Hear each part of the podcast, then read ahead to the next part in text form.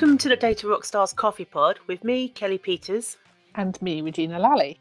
We're back with our 40th episode this week to talk about what's happening in the world of data and data protection. We thought it was about time that, given its prolific mentioning across various other social media platforms, that we started a conversation about Clubhouse. Yeah, I think we mentioned it in one or two of our podcasts in the uh, previously that it'd be something that we wanted to talk about because it was a big phenomenon that everyone was trying to encourage their network to get on board with and say, "Come meet me in Clubhouse." And then we, as always, we are always a little bit hesitant to jump on to the, the latest bandwagon when it comes to these tools. We've seen a couple of uh, articles which have reconfirmed our level of hesitation. Sorry, I was just going to say it's quite interesting. I think when you look quite quickly because I think it's really started appearing, I think it appeared sort of lockdown time, but it sort of really gained traction in the last few months. I think maybe again with this third lockdown going on in the UK, maybe it's hit us a bit more. But um, it's got over 6 million registered users. And obviously, for those of you who may be listening and don't know what Clubhouse is, it's uh, the being touted as sort of the new social media platform, and it's audio only. So the idea being that it's kind of a mix, really, of a, a sort of a, a, podcast and phone call type thing, so that you can oh. log in and find conversations that you are interested in listening to, but potentially also participate in. So depending on the setup of the room, so it might be conversations between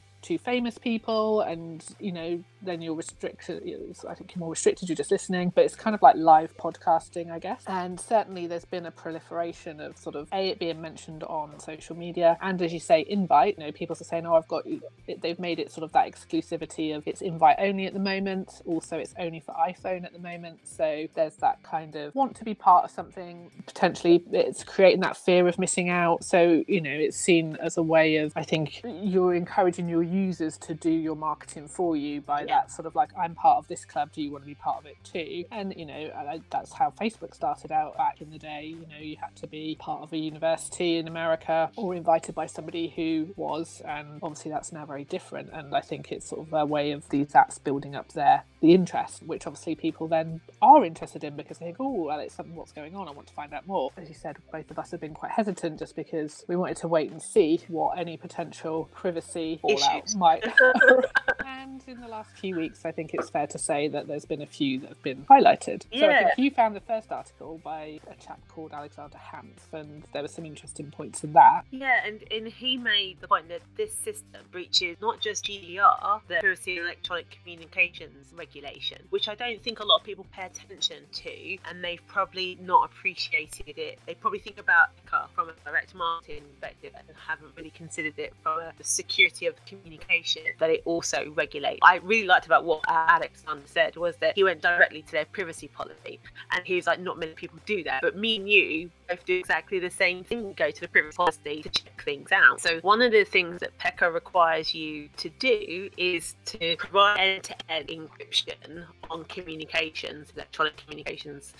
Now, what his argument is, is because policy states that for security purposes, for uh, supporting any investigations into complaints about what discussed, your record your sessions are recorded. So his argument is because it's being recorded, that's not end-to-end encryption. Actually, the very first stance is that you're breaching a very fundamental piece of European law. If you didn't record it, then it may not be a problem, but you've openly said that you record or the platform records. He then raises a really good point. One of the requirements is that you invite your contacts from your phone. Again, in Europe, there are strict measures in place that say that you can't refer the friend if you don't because you won't have consent. So you can't bring your friends along to the party because you have got their consent. Therefore, the the friend doesn't apply, and therefore Clubhouse can't be using the data because they don't have legal basis. So, and his argument was that there is, because some people might be on here say, well, actually, from a data protection perspective, there's a domestic use. Uh, there are things that if I'm doing something in my personal life, data protection doesn't apply. And his is because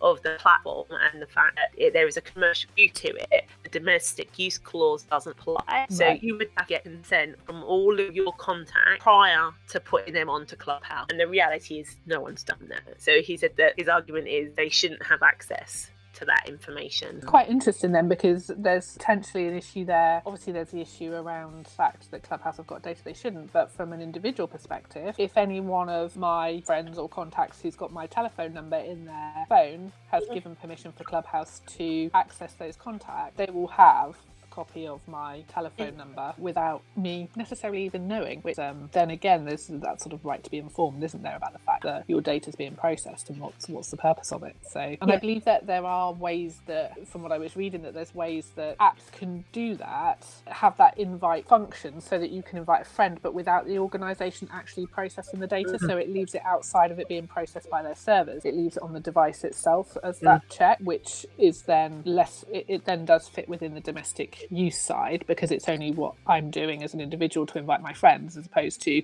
the organisation doing checks against who's already in or not. So there were ways that they could have looked to have implemented their approach better than they've taken the time to do potentially. Absolutely. And I think he also made point that with a number of apps these days, you can sign in with your social media profile, for example. So you could sign in maybe with Twitter and then through that it's it also gives Clubhouse the right to bring you cross profile information about you. So actually what they have on you is pretty phenomenal really. So you've potentially given them all access to your contacts, you've potentially given them access to your profile information. So your his argument is that they haven't really considered privacy from an individual's perspective or haven't data protection by design and by default. They've just come up with a new innovative way and data protection isn't even the second or third thing on the agenda. It's possibly like, oh, maybe I should have considered that as an afterthought. Um, and now there's so much more hype. There is a lot more scrutiny being placed on the app. What was really interesting was I posted on my LinkedIn about this,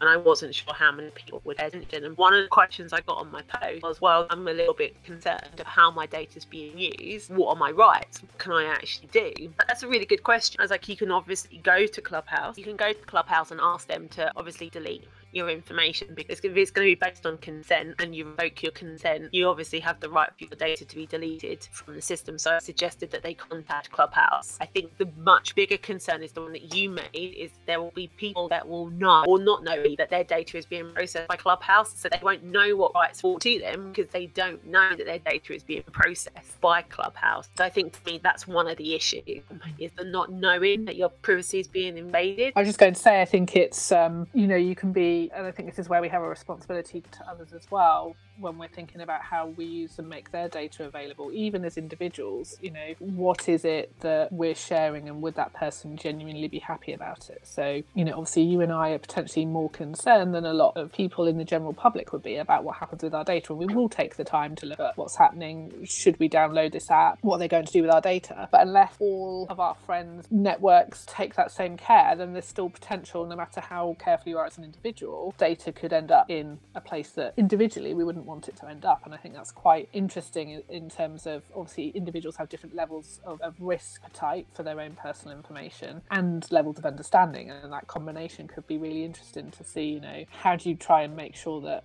your own data stays as secure as possible when you're sharing it with people who maybe are more free with their data or don't have the level of the same understanding and that's that's an that's where it has to be, you know, led by organisations to make sure that they're making it easy for individuals to protect their own and other people's data because you can't rely on everybody to have that same level of interest. They'll just want the free stuff, and I think when yeah. that gets exploited, it can be dangerous. But and that's why I think it's important that the organisation that's I know they think they've come up with a, a new snazzy application that's going to be really relevant to the market, but that the reason privacy by design and by default is in the regulation is it requires requires you as an organization to think about the impact on individuals first, from the point of design all the way through to the point of it going live, that whole end to end design process. And if you haven't done that, then this is typically the outcome is that people get switched on, they pay more attention to it, and they're like, well, you've clearly not done this because had you done that, you'd have seen the security issues would have been addressed, the end to end encryption would have been covered. It, you know, you wouldn't be recording people in the, the rooms and stuff. There's a reason it's in the law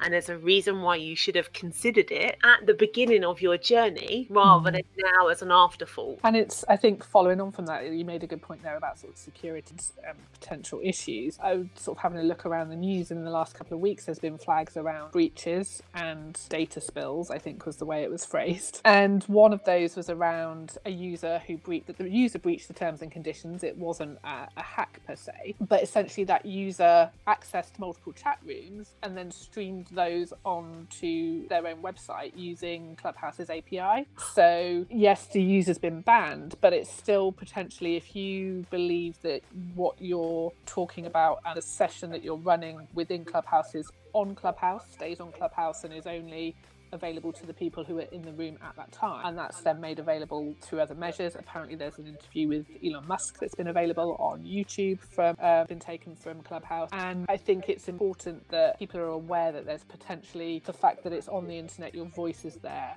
it's, it's not always going to be as private as you may initially believe it. And then the other side of that that was quite interesting was the Stanford Internet Observatory did some looking at the Clubhouse setup and uh, a review of processes that they had in place. I think not commissioned by Clubhouse necessarily, but they identified a risk that the information that was being stored and used on Clubhouse could be made available to the Chinese government. Oh, so wow. their hosting platform, the hosting company, a company called Agora, Uh, is a US company. It's got US based servers, and they're adamant that the, the Clubhouse information stays on there. But the the Stanford Internet Observatory said because there's they ha- also have a partnership with the Chinese with China, there's pings that go across to the servers. So that means because they've got that presence and partnership in China, that they also have to comply with Chinese security legislation. And if the Chinese government wanted to access data because they believe somebody's talking about particular topics that they've made illegal to talk about, then that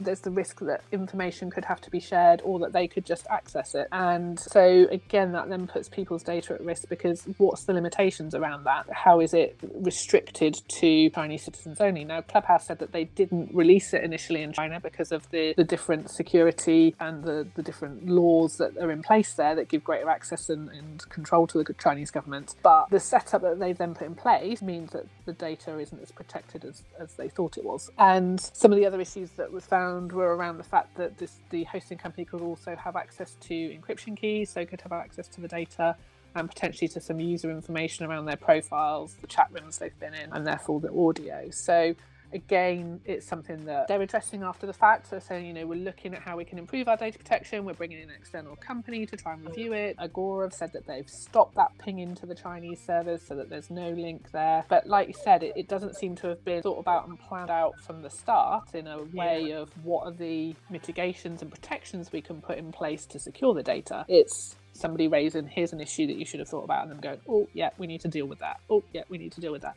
and for me, that doesn't give me great confidence in the company. And you then wonder, what else is it they're going to be yeah. doing with the information? And I guess there's a little part of me in my own, and this is purely my own, not fear, worry, worry maybe, but you know, voice recognition. Banks mm. are starting to use voices as passwords because it's unique. There's then something out there that has lots of information collecting your voice yeah. the different way you say things. Who's to say that at some point that couldn't be mined, used in a in a nefarious way to access your private financial information? So again, I'm a little bit dubious about how if it's going to be voice sort of led then i'd want that company to be really taking data protection seriously wow so and clearly we could talk about this for a significant amount of time and that has been incredibly um, informative so we'll wrap this up now and we'll likely come back to it again in the future but if you do have any questions, comments, or want to challenge us on what we said, please email us at coffee at dbxuk.com. Have a great day, and we'll see you um, next week.